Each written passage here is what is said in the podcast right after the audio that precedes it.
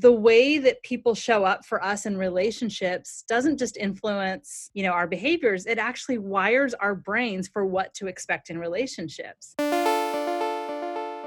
You're listening to the Mindful Mama podcast, episode number 238. Today, we're talking about discipline explained with Dr. Tina Payne Bryson. Welcome to the Mindful Mama podcast. Here it's about becoming a less irritable, more joyful parent. At Mindful Mama, we know that you cannot give what you do not have. When you have calm and peace within, then you can give it to your children. I'm your host, Hunter Clarke-Fields Mindful Mama mentor. I help smart, thoughtful parents stay calm so they can have strong, connected relationships with their children. I've been practicing mindfulness for over 20 years. I'm the creator of the Mindful Parenting course and membership, and I'm the author of Raising Good Humans, a mindful guide to breaking the cycle of reactive parenting and raising kind, confident kids. Welcome back, my friend. I hope that you're hanging in there. Oh my goodness, this is such a crazy time with school or no school or is it safe to go to school for our kids or even preschool or whatnot? I mean oh my gosh. I mean it's amazing. So yeah just to say i'm going through this too with you. This there's a lot of questions swirling around my house too.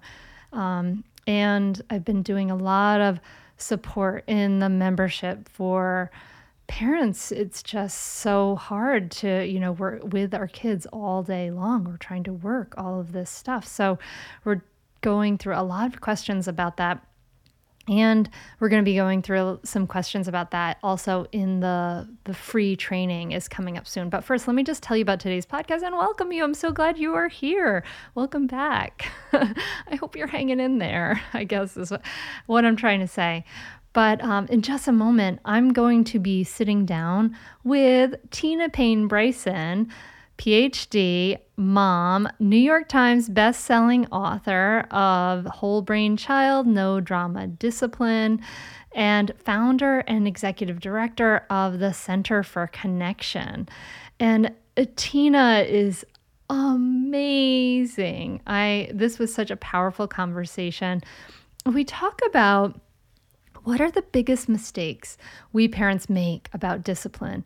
And one of the things we talk about is how we don't realize or, or we forget that yelling and threats actually makes kids less able to learn. And it has to do with our biology, which you talk about a lot. So, Tina Payne Bryson, she helps us to hold boundaries with empathy and gives us some really powerful tools to chill ourselves out so we can become more responsive. So, some important takeaways I really want you to listen for about how discipline is about teaching and building skills, teaching and building skills, right? That's what discipline is about and how kids have to actually be in a receptive and regulated state in order to learn. They can't learn when they're all stressed out and freaked out. And so we also then talk about four powerful ways to down regulate when we become reactive. So this I know you're going to get so much out of this. I had so many ahas. I know you are going to love this episode. Make sure you listen all the way to the end. She has so much wisdom. And uh, before we dive in, I want to let you know that you can learn even more. We are having the Mindful Parenting free live training. It is coming up soon, just a couple of weeks.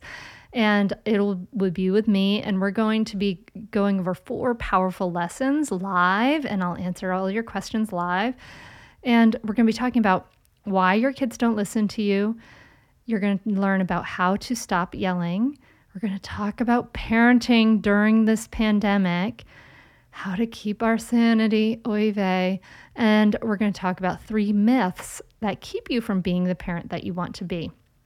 And so this will be all going down September 9th through 14th. Be there live. We're going to be doing giveaways. I'm going to be answering questions. We will record them and they'll be available for about five days afterwards. But it's really great to be there live. It makes such a big difference. And uh, you can sign up for that at mindfulparentingcourse.com slash free training. That's mindfulparentingcourse.com slash free training. And I hope you'll be there. It's really powerful to be with hundreds and sometimes thousands of other parents who are going through the same thing. And uh, it's also a great thing to do like with your friends if you're all kind of pulling out your hair. It can this can be, you know, the perfect time to focus on this, to kind of let go of the swirl of the news and focus on what's you what you can help, right? What's immediately here in your environment, and that's your relationships with your kids. So I invite you to join me. That's mindfulparentingcourse.com slash free training. And now let's dive into this amazing conversation with Tina Payne Bryson. Tina, thank you so much for coming on the Mindful Mama podcast. Oh, thanks so much for having me. I'm thrilled to be here. It's such an amazing podcast.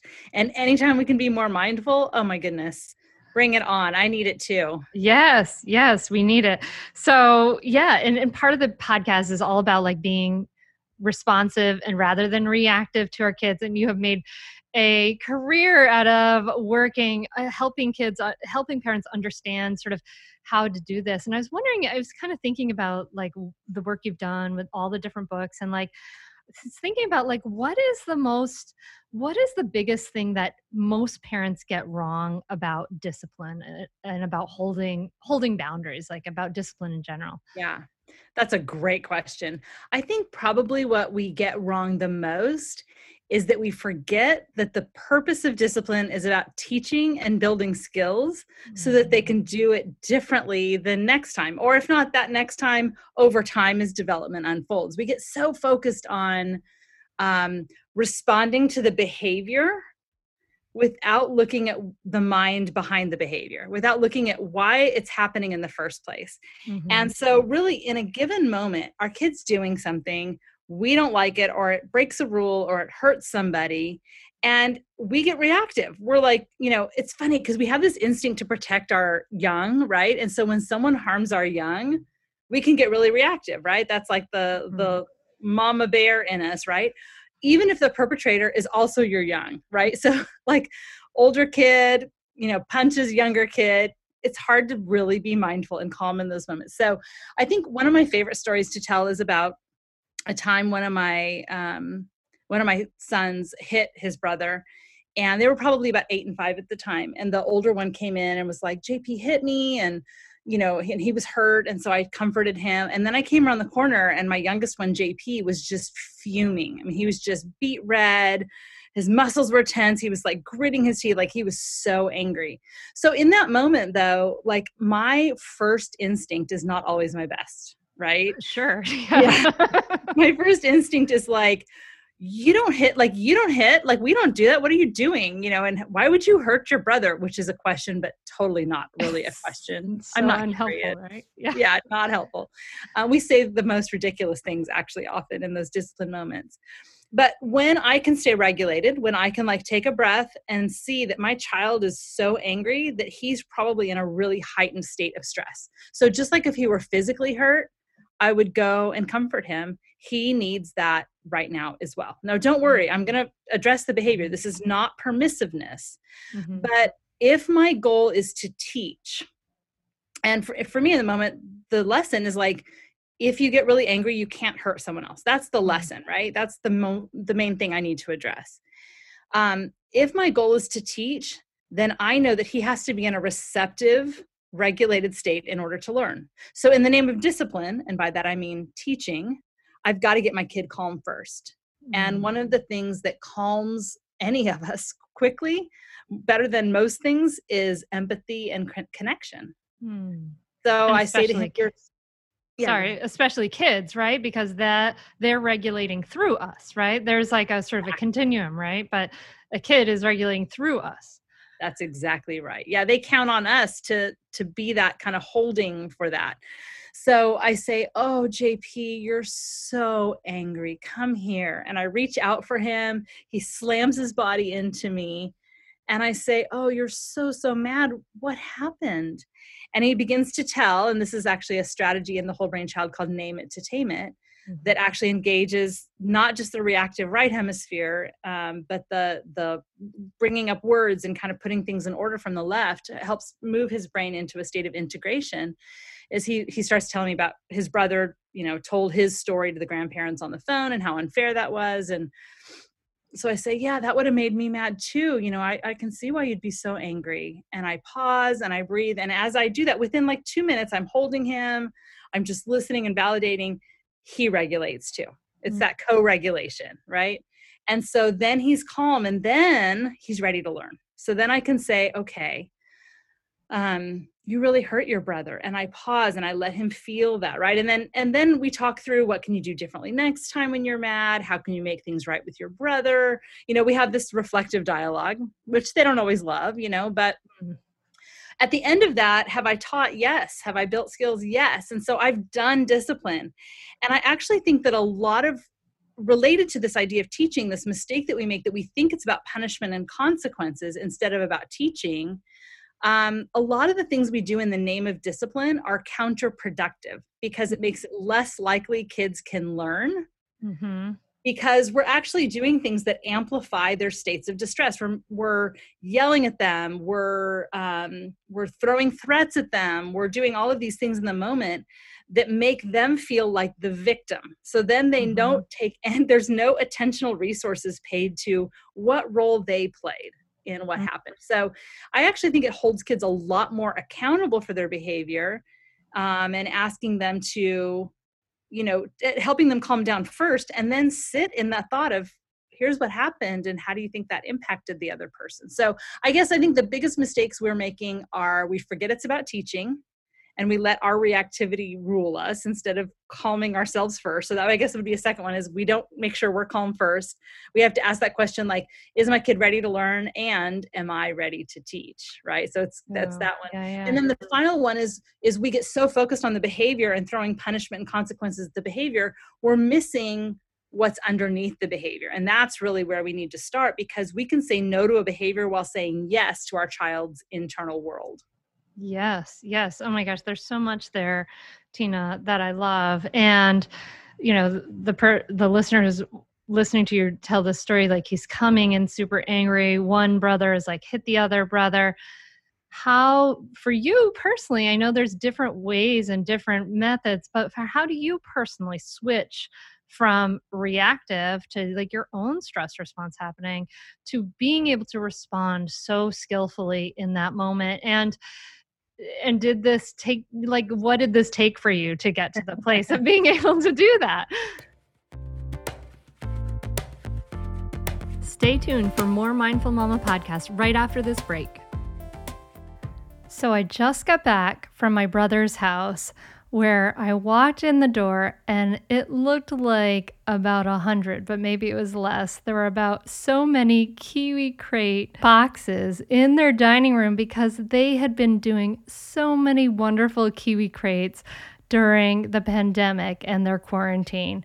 My nieces love them. And that's another reason why I'm so proud that this podcast is sponsored by KiwiCo. These projects are really fun and they are a really fun way to learn at home. My niece loved the Tinker Crate slime project. It was her favorite, which she'll tell you about I love Kiwi crates. They're, we've been doing them all summer and they're fun and easy. My favorite one is the slime crate. The slime crate is awesome. It's a chemistry project, and she learned how to make super slime, pick up putty, and a glowing bouncy ball. It was so much fun. I definitely want to do my part, and I know you want to do your part to encourage your children to be innovators and creative thinkers. They won't believe what they can build and accomplish with KiwiCo, and when they're finished, you're going to watch their confidence be as big as their smile.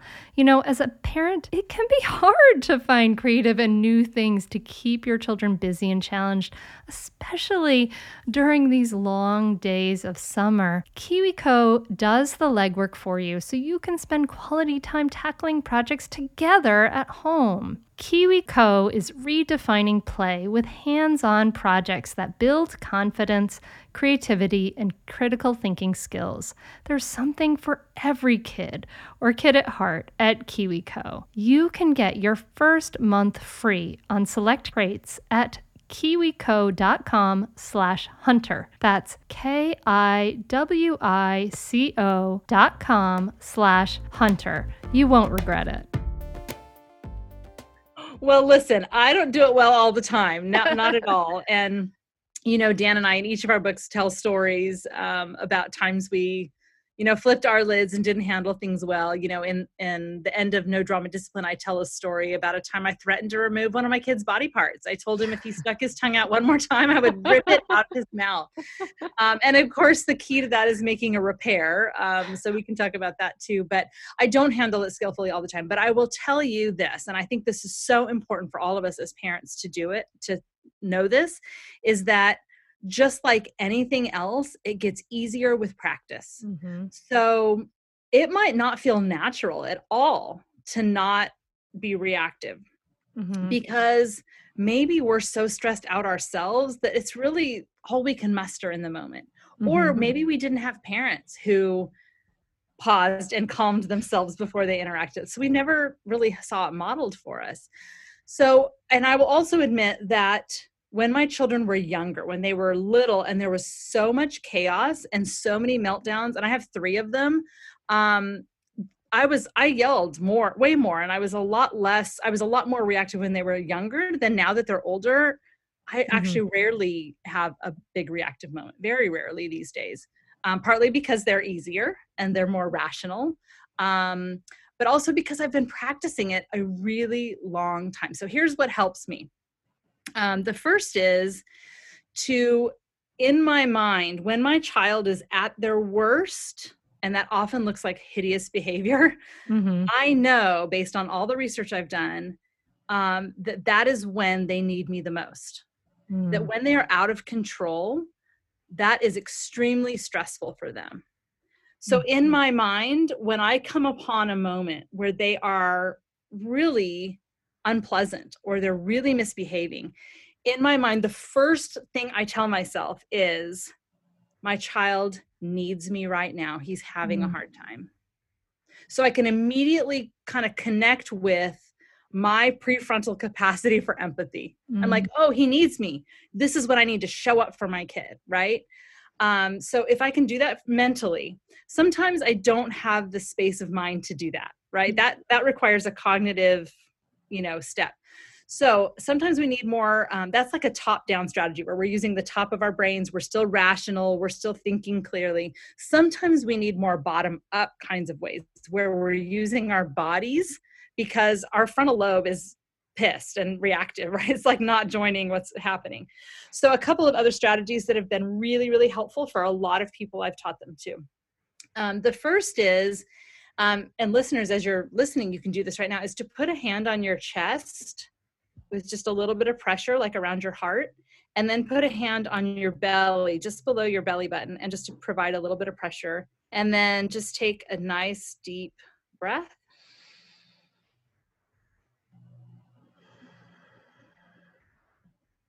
And then you can actually try and experiment, switch your hands to the opposite direction and just notice how that feels most people have a strong preference for their right hand on top and their left hand on the bottom, but not everyone. So experiment. One of them will feel much more calming than the other.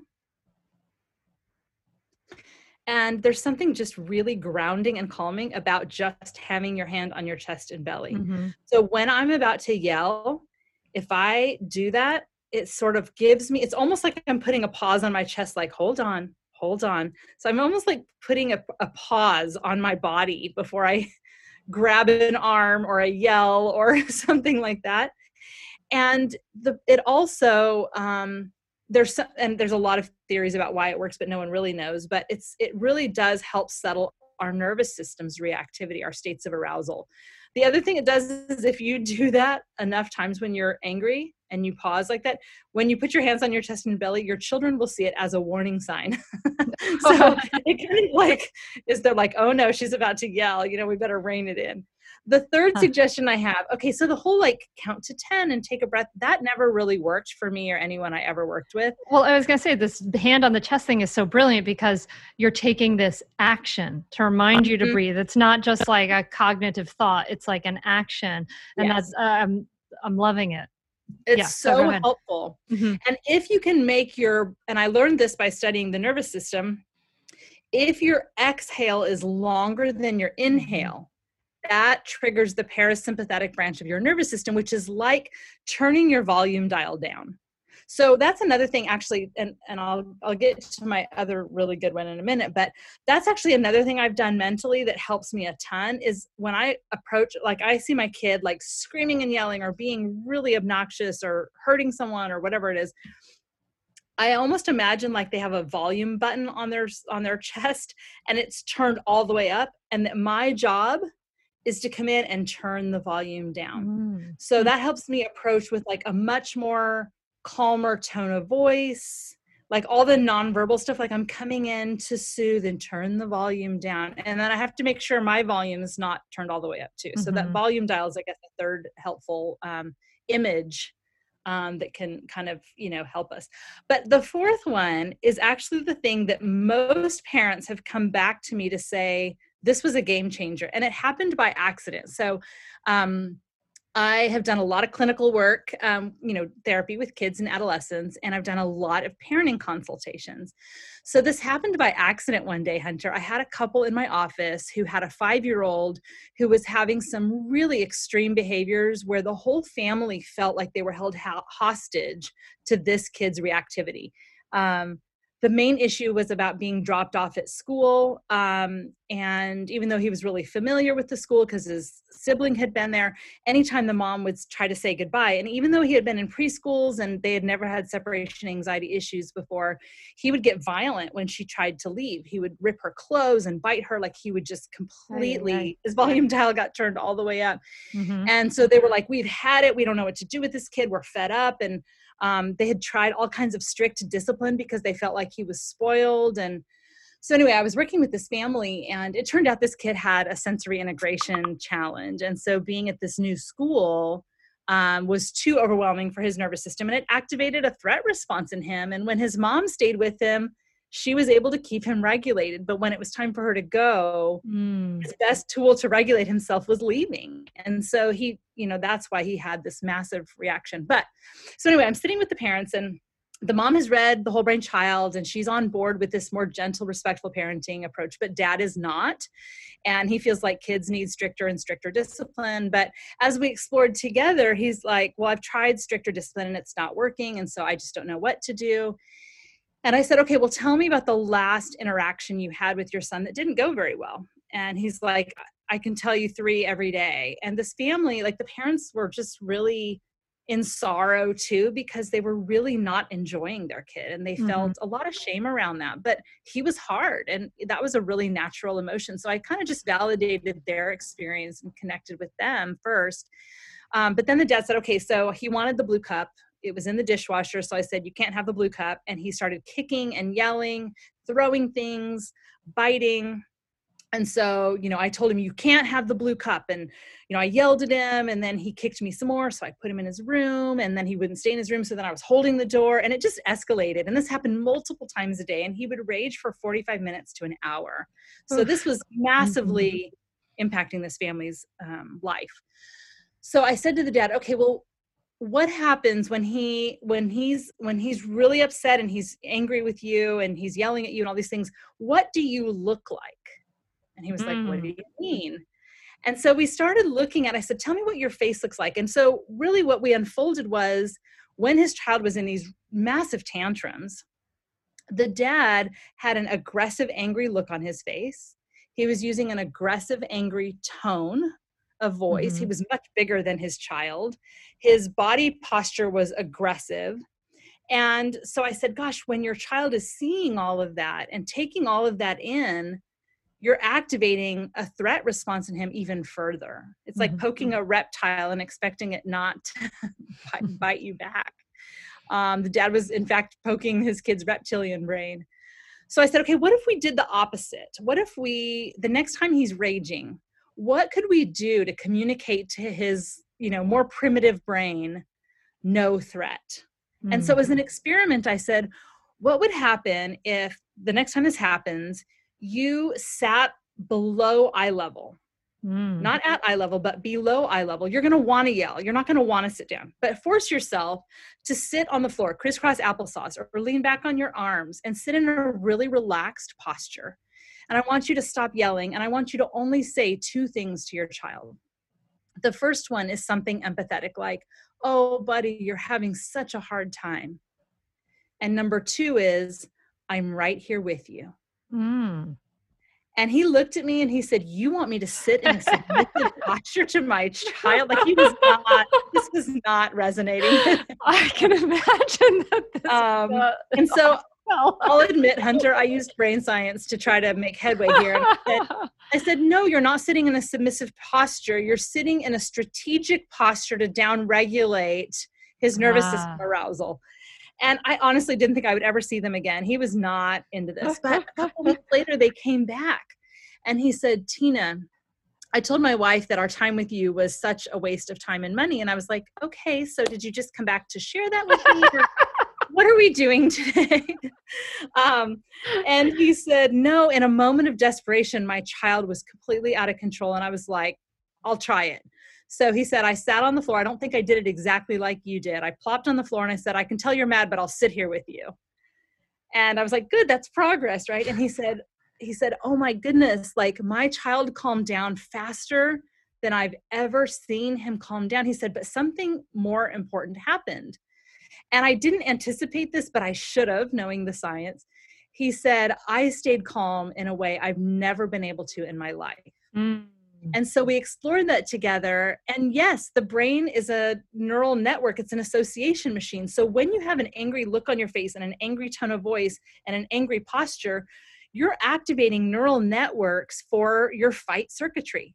But when you sit below someone's eye level in a relaxed posture and you force yourself to say something empathetic, you are actually activating a totally different neural network. Mm. So you mm. begin, and it might take two or three minutes, but you begin to feel and access that that empathic i'm here with you in your hardest time and i mean i feel emotional even talking about this now the dad was like this worked and it felt good. I felt like i oh. helped my child like it was transformative in that moment.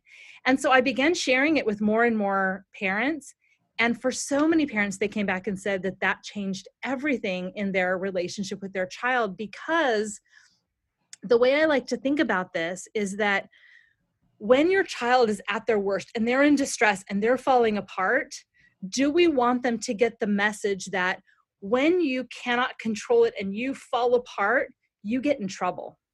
and I or, I can't accept you and I don't even like you and right. and all that stuff, right? Right. Yeah. When you get your shit together, then I'm interested in being relationship with you. You yeah. go calm down and be nice when you're ready to be like, right? Do we want to give them that message? Right. Mm-hmm. Or do we want to say, at your absolute worst, I'm here. I've got you. And when you feel overwhelmed and things are falling apart and you're completely out of control, you will have help. And so, you know, and and keep in mind too, I have to say this and then I'll pause.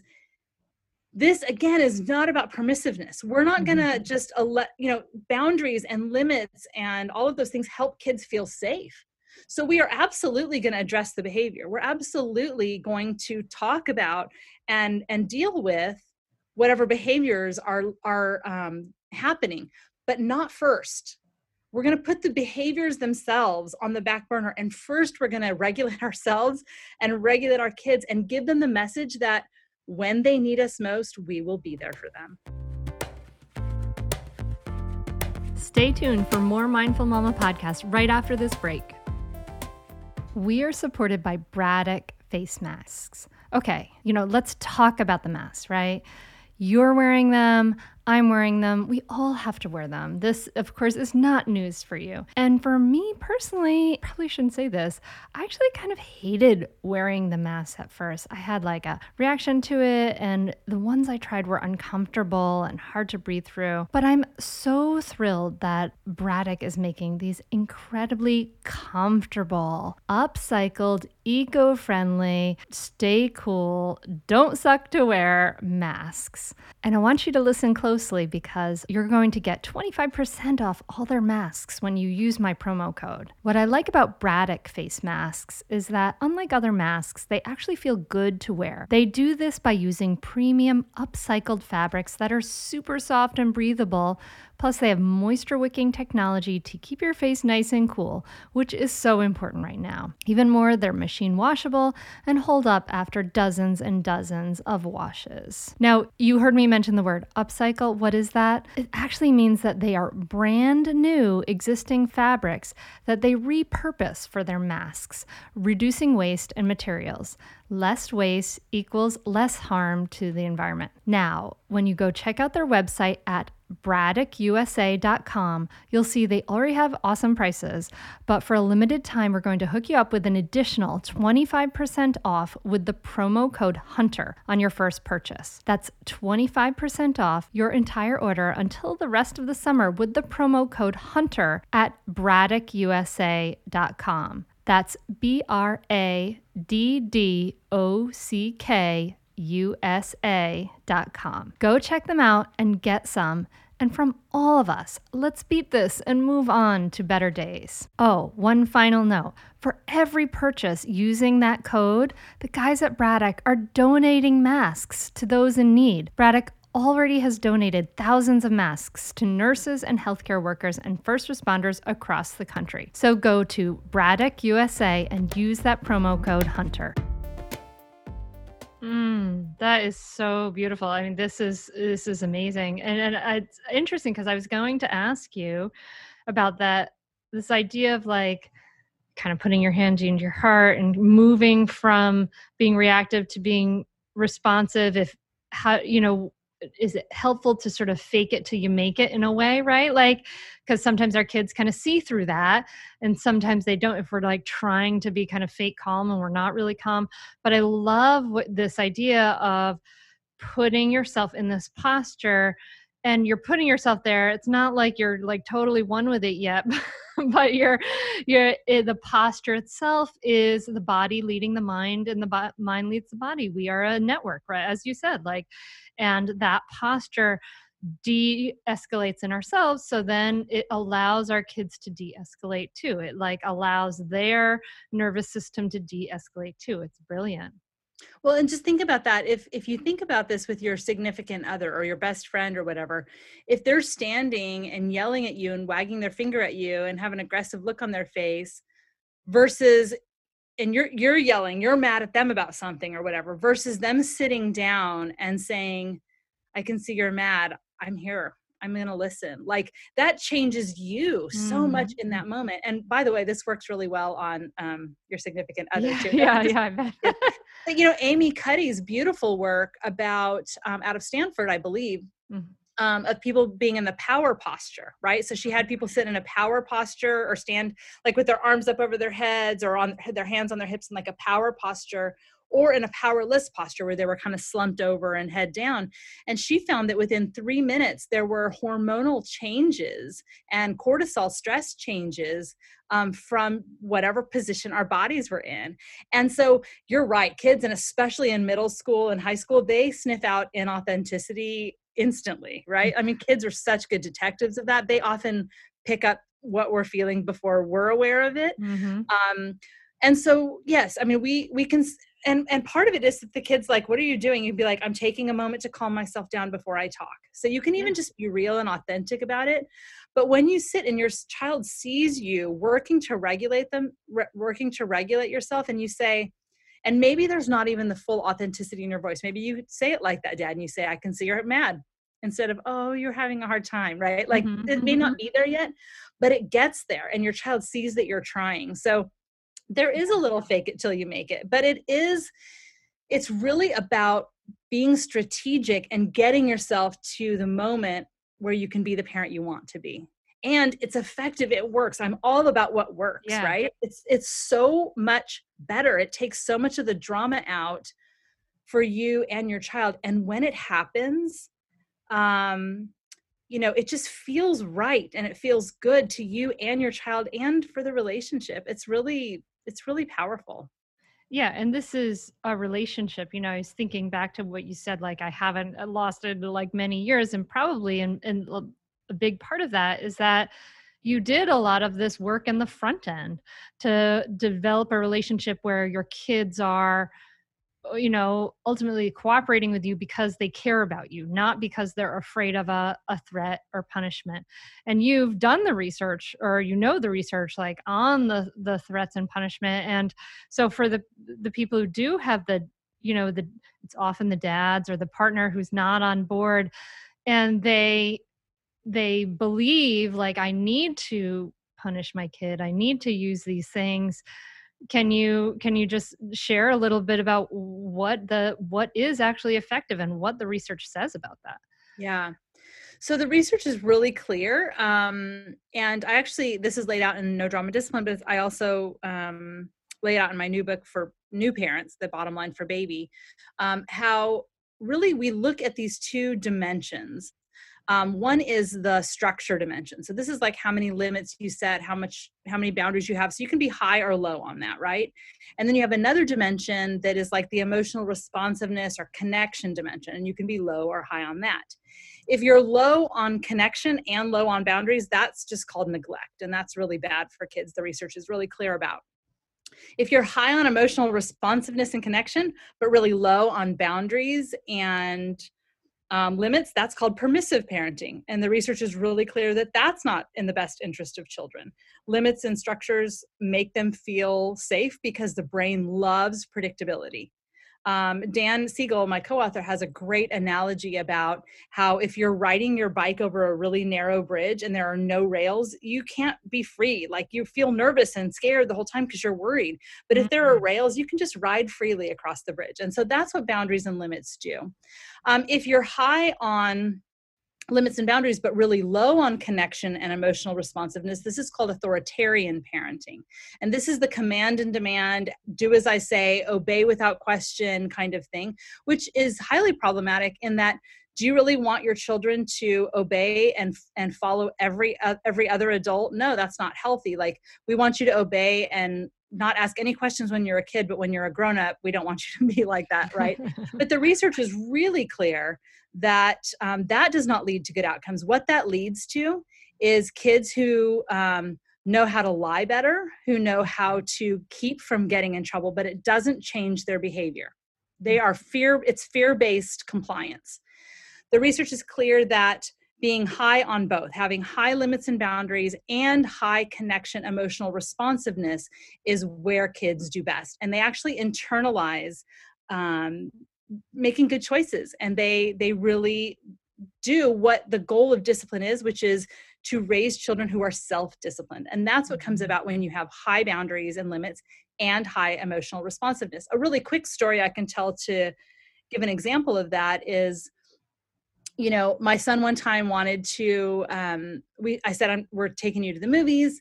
He was really excited about that and then he was like can we get popcorn? And my husband said no we're not getting popcorn this time um, and he started to pout.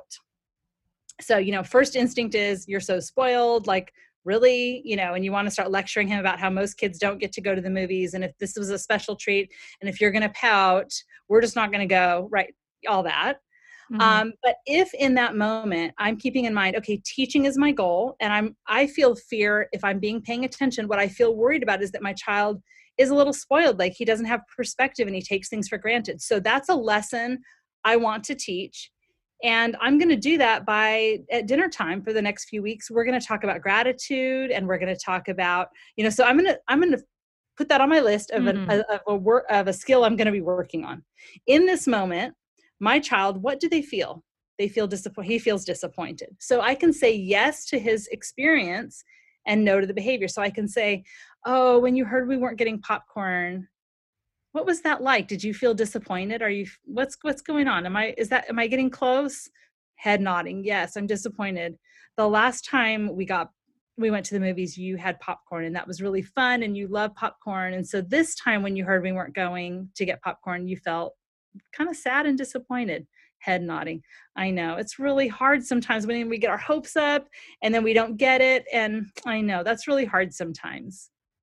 Mm-hmm. Full stop. I'm not buying the popcorn. Mm-hmm. It's not about saying yes to if he complains and I give it to him, but I can be empathetic about his experience of that. Or, you know, mm-hmm. my little guy JP didn't want to get out of the bathtub. And I say, I know you're so mad. You have to get out of the bathtub. You really wanted to stay in as I'm lifting him out of the tub. Mm-hmm. So we can enforce boundaries and we should, but we want to do it with empathy, connection, but especially tuning in. And here's why. Um, when your children complain or show their emotions to you, even if you think it's indulgent and ridiculous or bratty or spoiled, they are sharing how they feel with you. Mm-hmm. And mm-hmm. when we respond in ways that feel bad to them, when we criticize them or we punish them for sharing their feelings with us, they go, Gosh, that didn't feel good. I'm not going to share as much. So, what will happen is kids will stop sharing their inner world with us. And by the way, parents who do the authoritarian parenting, the command and demand, as opposed to the authoritative, which I didn't name, but that's where we're high on both connection and structure. Um, kids who are raised with the command and demand military kind of thing, they actually go to their peers instead of their parents when things go wrong. Yeah, Whereas kids who are who the the kids who have parenting with limits and with emotional connection and emotional responsiveness will go to their parents when things go wrong. So that's a good motivator for us is when your kid comes to you and they're like, "Oh, I'm so, you know, I hate doing school on my computer. I want to be with my friends or whatever it is." And we say, "Well, you should you're lucky you even have friends. You're lucky you even have a computer." They're like, "Oh, that didn't feel good. I'm not going to share what I'm feeling with mm-hmm. her later." So we just say, "I know it's so hard, isn't it?" And then later, if you want to give them perspective at dinner table, whatever, you can do that. You can teach those lessons. It doesn't always have to be right in that moment, What's more important is that your child has an experience that was positive when they share themselves with us. Yeah, and it's like I see you and I hear you and I'm not dismissing what you say and and that yeah. connection is built. That's beautiful. I love that example. You know, we, uh, yes, we can hold our boundaries with discipline. You know, you just don't buy the popcorn, but yeah, you can be kind and you can be empathetic it, yeah. it's it makes so much sense. Now what about for i know that sometimes eh, you know in mindful parenting we talk about this and we talk about it kind of like as like that empathetic listening as reflective listening. And sometimes people worry that um, reflecting back empathetically can make their kids more upset. So what do, do you see this happening and how do you respond to that yeah i think again every every child is super different mm-hmm. for some parents they can sit with their kid and have a reflective dialogue and listen to the feelings and the kid will just continue to escalate and escalate and escalate and it actually can be produ- uh, counterproductive mm-hmm. if it's if they stay in that emotional responsiveness connection space too long and by that i mean like 15 20 minutes um, for other kids the parent is empathetic it regulates the kid and they move on in like two minutes. It's really depending on your kid's age and stage and temperament and all kinds of things. But it's okay if your kid gets more upset. So I'll just tell another quick story. So um, I'm telling lots about my little guy, JP, because he's the little guy. So he, and, and I have permission to tell all these stories. Um, so the older boys were getting had some friends over and they were getting to stay up a little bit later. And i'm very very strict about bedtime. It's one of the things i am really pretty militant about because um, i think kids are so sleep deprived and it leads to a lot of emotional reactivity for parents and kids. So um, mm-hmm. anyway um, i said you know it's time to go to bed. And he's like i want to stay up with the big boys. And i say okay you can stay up 15 more minutes and then we're going to go up and do bedtime. Well what that meant was he was just 15 minutes more tired which meant we were going to have a bigger battle, right? So at the 15 minutes, I say, okay, it's time to go up. And he starts crying. Now, again, my first instinct is, okay, well, when I give you 15 minutes and this is what happens, like, I'm not giving you extra time next time. and now you're going to cry so now we don't have time for your bedtime story you hear all how easily all that comes out right yeah, um so in that moment if i remember something that i think hunter is one of the most liberating things i discovered as a parent which is that when my child is having a hard time like that when they're upset my only job in that moment is to be present I don't have to do anything. I don't have to fix anything. I don't have to change my mind. All I have to do is be present and available and attuned in that moment. So I could say, Oh, I know you're so sad. It's not, it doesn't feel fair. The big boys get to stay up and you have to go to bed. And that's so disappointing.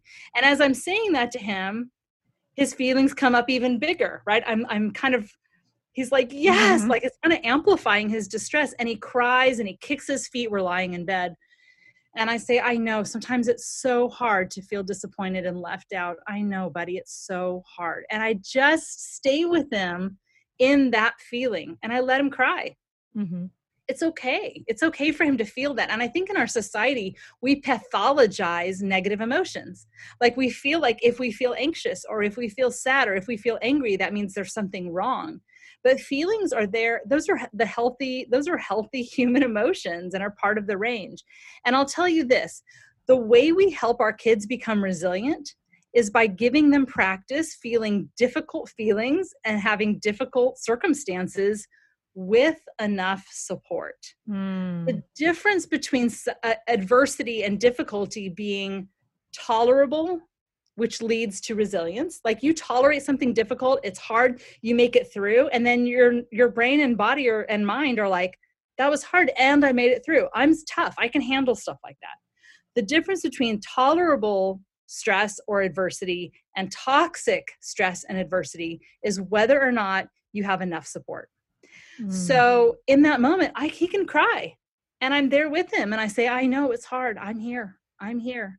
And he and he feels it. Good. Good that he feels disappointed. Now he knows how other people feel when they feel disappointed. More empathy. Mm-hmm. he knows he can handle feeling disappointed and hard feelings and get through it so but after a few minutes i might say gosh you've been crying a while um, would you like to snuggle in or would you like for me to read a story and i don't like the idea of distracting kids from their feelings mm-hmm. but i do feel like it can be problematic when we let kids stay in feelings where they feel stuck mm-hmm. um, and we you know i feel like they and a lot of parenting experts would agree with me would disagree with me um, on that um, but I think there's an appropriate time when your child has felt their feelings, expressed their feelings, you've listened to them, you've validated them, um, and to say, okay, now would you like to shift gears a little bit? Feelings come and go.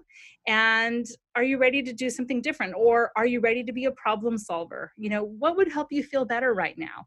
Mm-hmm. Um, what would be helpful to you right now? Those kinds of things. Giving them, again, practice sitting in emotions and moving through them.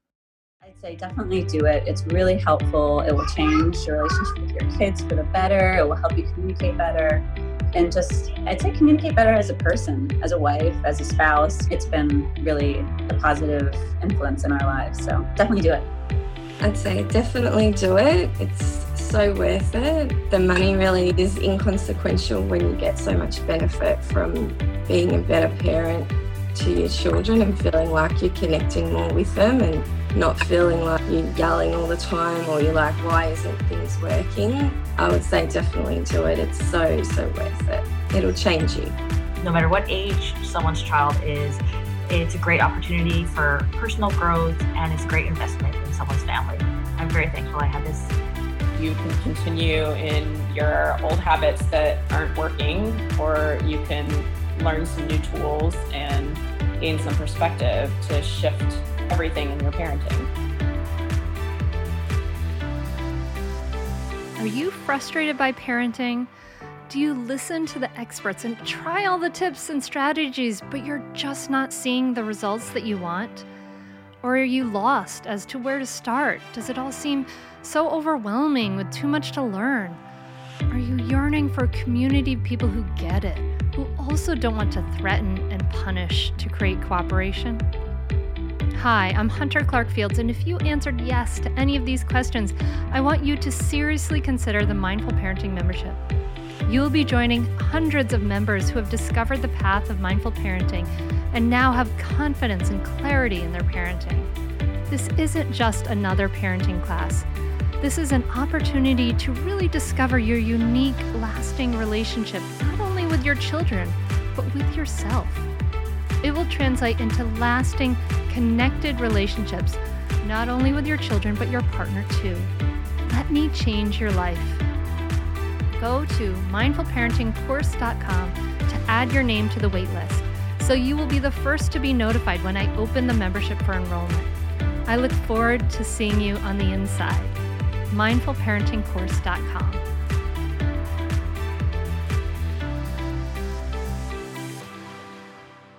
Yeah, and in your teaching, you're teaching them so many things there. You're teaching, yes, the resilience to be able to feel the feelings. It's okay to do all of those things, but you're also teaching uh, appropriate coping and soothing skills you know yeah. like it's uh, when i was when i was at my first silent retreat and the second day was like a just a a bowl of tears for me. I just all came up, you know, on this retreat where you're you basically have nothing, you know, you're just you don't read, you don't watch anything, you you know, you don't anyway.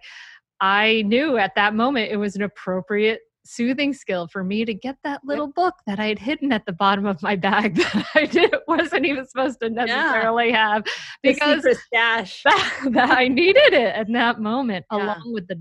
I did have a little secret stash of dark chocolate too, actually. But, but yeah, I think that's great. Like you're teaching those appropriate appropriate soothing skills and sometimes that's a great skill like for adults too is like sometimes we feel it we need to feel it i mean most of the time like we really do need to feel it to heal it but you know sometimes uh you know like a few episodes of Grey's Anatomy or whatever is appropriate. Absolutely. Yeah.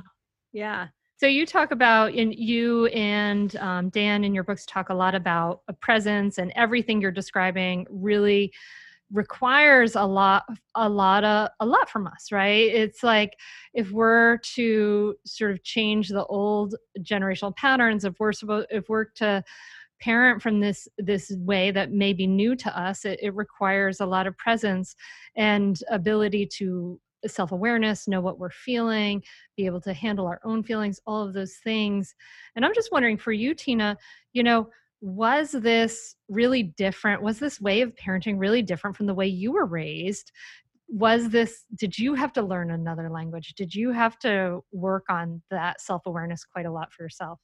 Yeah, that's such a good question. And, you know, really in The Power of Showing Up, the book that Dan and I wrote um, just recently, we talk about attachment histories um, and really how the way that people show up for us in relationships doesn't just influence um, you know our behaviors it actually wires our brains for what to expect in relationships mm-hmm. and one of the best predictors or let me say this the be- one of the best predictors for how well kids turn out is that they have what's called secure attachment with at least one person and the number one predictor for whether or not we can provide our kids with secure attachment is not whether or not we had it growing up thank god because 40% of the population hmm. grew up with an insecure pattern of attachment the best predictor is whether or not we have reflected on those experiences and made sense of them. And so, as I learned that, you know, decades ago, um, this attachment research, um, it's I've always been kind of a seeker. I've always been someone who always kind of wanted to understand things, including my own history and my own mind and my relationships. And um, so, my answer to your question is this is an ongoing journey for me. Um, and I had a mom who was a stay at home mom who was very, my parents were very young when I was born. And my mom, thank goodness, was a very natural nurturer. She was just honestly like the ideal model mom who I aspire to be. And she delighted in my sister and me. And she, I mean, she was super young. I don't know how she did this, but she was absolutely a safe haven and was just a phenomenally emotionally responsive, always present parent. Um, and so I'm so grateful for that. Um, later, my mom became a psychologist and we actually work together um, in my my clinical practice. Um, and my dad with my dad it was a very different kind of thing. He was absent a lot. I mean he was he lived with us. He was always around. Um, but he was checked out. He um, he found children annoying. Um, he didn't like it when we sang in the car he i think he was actually like now i think about it i wonder if he was um if he had some sensory sensitivities mm. he was mm. really reactive with noise and you know kids are noisy um so when he was home i actually really liked it when he wasn't home i felt freer to be a kid mm. when he was home i felt like i had to be perfect and quiet and not mm. make any messes and all of that and he was very much uncomfortable with intimacy um, if there were feet like if i was crying or upset about something he'd be like oh you'll be fine you know? I don't know what you're getting so upset about. So he was very avoidant. Um, i had an avoidant um, attachment relationship with him. And so what's been interesting is in my own journey is looking back on that looking out looking at the ways my parents did and did not show up for me um, and thinking about how that impacted me and the kind of parent I am and the kind of partner I am in my marriage. Um, and I still I find myself sometimes finding that really natural, like my mom, being really emotionally responsive and present and instinct to nurture. And then at other times, very much an instinct more like my dad, where I can easily go to that dismissing, avoidant, minimizing feelings kind of thing. And I, I do that with myself sometimes too. So that's what's so important about all of this is that it's an ongoing journey of shining the light of awareness on behave like I'll do something as a parent I'll go, why did I do that? I could have handled that so much better. What was that about for me? And mm-hmm. sometimes the answer to that question is, I haven't peed in six hours and I'm starving and I'm so tired and I'm working too much and I'm just not my best self, right? And that's the meaning of it. But then other times I can say, gosh, you know, I'm really not feeling comfortable feeling those feelings and what I wonder why I'm avoiding that. What's that about? And to really take those times when I behave in ways or feel in ways that aren't who I want to be as an invitation to be curious and to say, what's that about? And really, the things we feel most resistant to looking at, to feeling, to, you know, wrestling with are the things that are going to keep persisting. And so, really kind of leaning into it when we have the capacity and enough support to do it. Mm-hmm. And I, I think, too, Hunter, I think, you know, what I love so much about what we do in the power of showing up is we say yes this ongoing journey is so important. And in both um, dan's book with mary Hartzell parenting from the inside out and in the power of showing up there are questions in there to really guide parents through some questions for reflection to do some of that work. And that's an ongoing work you know progress process. But dan and i also talk about okay besides that ongoing personal internal work what can we do as parents in the discipline moments in the everyday moments to help build our child's secure attachment with us mm-hmm. and we hmm. come up with the four s's which is to help kids feel safe seen soothed and then when they have enough repeated experiences that they develop the fourth s which is secure which is really that um, and i can define those and talk about them more if we have time but um, it's really the idea that when we not perfectly but enough times show up for our kids and helping them feel safe and helping them feel seen and soothing them, which is really all the examples I was giving from discipline. You can sort of see those elements. Then they develop that secure attachment, which means that they know their brain has wired to expect that if they have a need, someone will show up for them. And mm. better, they develop the capacity to show up for themselves mm. so that hmm. they can keep themselves safe and see and understand and live mindfully and to soothe themselves and then to expect it and give it in their relationships as well and then the, the final piece to that is back to your question and that is this is really hard to do you know and i love the four s's that is my north star so if, if in a given moment i go okay i don't know how to respond in this moment i don't know what to say or do that i you know my teenager just did something really risky and it, it i don't like it. And i ha- i feel really reactive inside me.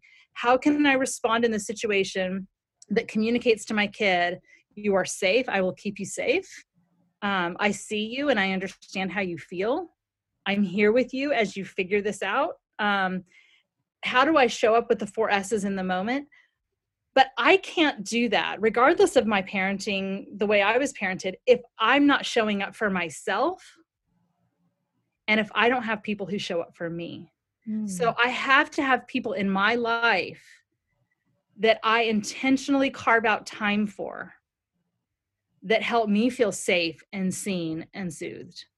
Mm. And I mm. have to do it for myself. And that might mean, guys, you're on your own for dinner tonight. My kids are 13, 17, and 20, and my husband's, you know, 50 yeah. something. Um, and I'm going to go walk and I'm going to go walk and walk and walk until I'm ready to come back. uh, and then I'll do my own thing for dinner. You know, sometimes it means going to bed really early. Sometimes it means um, doing something for myself. Mm-hmm. And mm-hmm. as much as I resist that because it's more uncomfortable for me to do that than it is to take care of everybody else, I have to do that. And I think the degree to which we do self care is also tied to how we were parented. Mm-hmm. Were you given messages that you matter? Yeah. And even if you weren't, I really want to say, all of you who are listening, you probably give so much to your kids and you probably feel good about some of it and you probably feel pretty awful about some of your parenting. You're probably being way too hard on yourselves. Your kids think you're a hero, even when you're awful to them. Just make the repair. Um, but you matter too. Mm-hmm. We have to remember that we matter too. Amen. I love that. You know, it's interesting because you were talking about all these things like kind of looking at our attachment histories, understanding our own parents and our upbringing and sharing your story. And I was thinking, like, gosh, like this is such hard work, right? Like, this is like, you know, who would say, oh, me, please, you know, I want to do, but, and thinking about like what's on the other side, but really what you're describing is what's on the other side, that you are able to show up that you are able to show up for your kids and that this is this is what it takes in, in so many ways to be able to show up to be able to say okay i'm going to move from this reactive place to this to this responsive place help my kids feel safe soothed seen soothed and secure and i'm so glad that you put in that piece about you know because i'm actually one of those people who like I got my self care. I'm good with that. Like I don't have a problem taking my self care. Teach us, teach us. but I know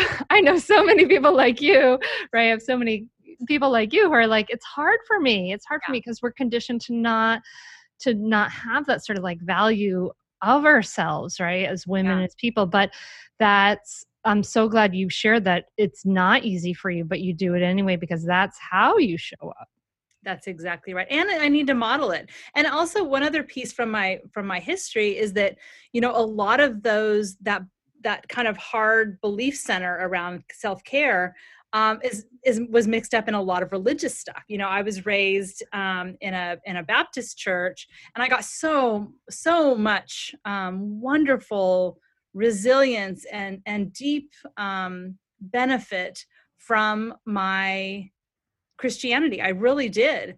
And I got some crap too. You know, there was some stuff there that was like, you are in the service of God, you are in the service of others. And um, I don't really remember. And maybe it was just what my brain hooked onto and, and, and ignored. But I don't remember ever getting messages about self care, ever. Mm. That it mm. was always really focused on serving others. And um, so i think sometimes that um, your religious tradition can also play into that yeah. just as much as your attachment relationships yeah and of course serving others brings me great joy and it's very much a part of who i am and i have to you know and unfortunately my husband is really good at um, reminding me to do that and he really values you know saying you know he's really incredibly sweet um, he anytime i ask him something like hey will you pick up the dog poop you know something like that he will often write ba- back afy which means anything for you which is just Aww. so sweet i know it's so sweet um, but he'll he'll remind me he'll be like i got this you and i'm i'll be honest i am, am very conscientious. I score very high on the conscientious scale, which sometimes makes me a difficult person to live with because I think things should be done a certain way. And I think there's a right way and a better way a lot of times. um, and so some some of that of saying okay i'm going to let other people do stuff requires me saying it's okay if it's not done the way i prefer it to be done it's you know the dishes are still going to get put in the dishwasher even if they're not put it in a way that's going to make them the cleanest We'll live you know? And so part of that is just letting go of expectations or that things should be done a better way. Um, you know kids aren't so great at cleaning things you know? And i if i do it it's going to be better.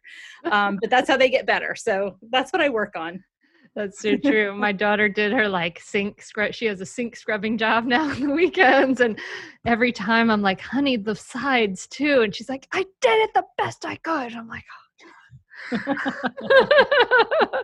well, in, in, uh, you know, what a, apropos note to go out on this like valuing ourselves because I want to value your time that you so generously offered and shared with me and the listener. It's so so valuable. I I, I I am so appreciative of your wisdom.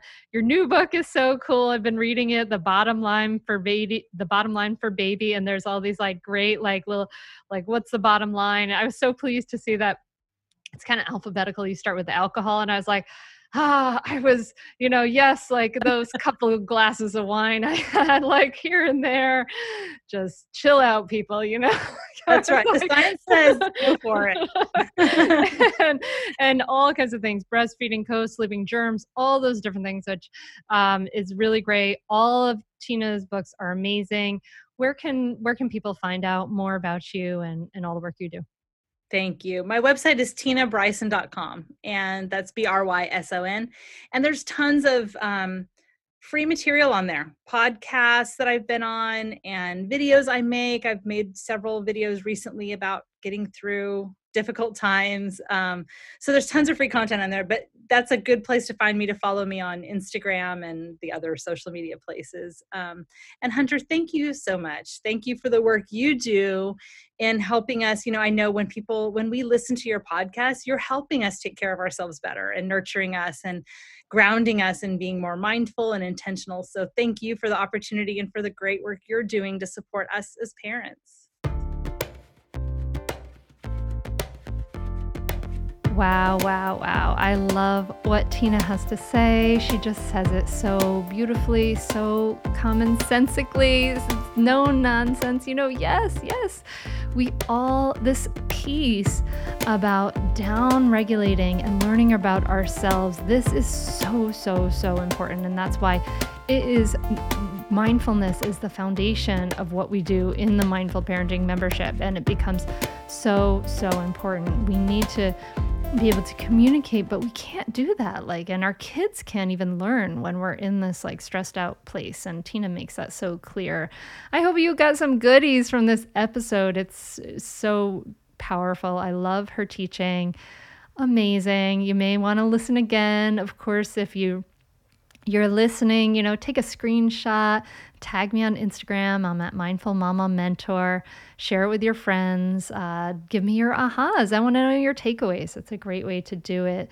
Um, that would be wonderful to to see and, and hear what what are your takeaways. I really want to have that conversation with you. And um, of course, you and I can get together more personally in the Mindful Parenting Free Training Program. I'm be doing some live teaching. I want to help during this pandemic. And so we're going to be talking about parenting during the pandemic. We're going to talk about how to stop yelling, more tools to downregulate. We're going to talk about why your kids don't listen to you. You're really going to get to understand that from the inside out. And this is all happening live September 9th through 14th be a part of it. Come take it further than just listening. You know, listening is great, but when you really actively engage, you get to learn so much more. So join me, be a part of it. It's at mindfulparentingcourse.com slash free training. I love hearing the takeaways people have. It can be so, so powerful. So um, I hope to see you there. It's at mindfulparentingcourse.com slash free training. And listen, hang in there. This is a crazy time. It's nutso, but we're going to get through this. Um, next week's episode, uh, coming on Tuesday, is a, a special on air coaching episode. Uh, help, I'm comparing my kids if you've had this problem, this might be for you. And we have some other um, really great episodes coming up for you in the coming week. So make sure you check it out every Tuesday, wherever you're subscribed, and I'll be back in your ears. And I'm so glad to connect with you. I so appreciate you being here listening this is the you you know you're the reason this podcast exists um, because of you, me and my team get to reach out to these amazing experts and talk to people and share this knowledge. And so I really, really appreciate it. And you can help by sharing the podcast, of course. And and of course, I hope to see you at the free training. That would be awesome. And I'm just wishing you some peace. Uh, you know, during this time, I really have to. Sometimes I get caught up in the news and the and the politics and in the um, in the pandemic and all the things happening. And I, when that happens for me, I can feel it in my body. And I really have to come back to the present moment. What is happening? What is real right now, here and now? So I invite you to practice that too with me. Focus on your breathing, feel your feet on the earth, come back to now. And I will be practicing with you. So thank you. Thank you so much for listening, my friend. I'll be back in your ears next week. Namaste.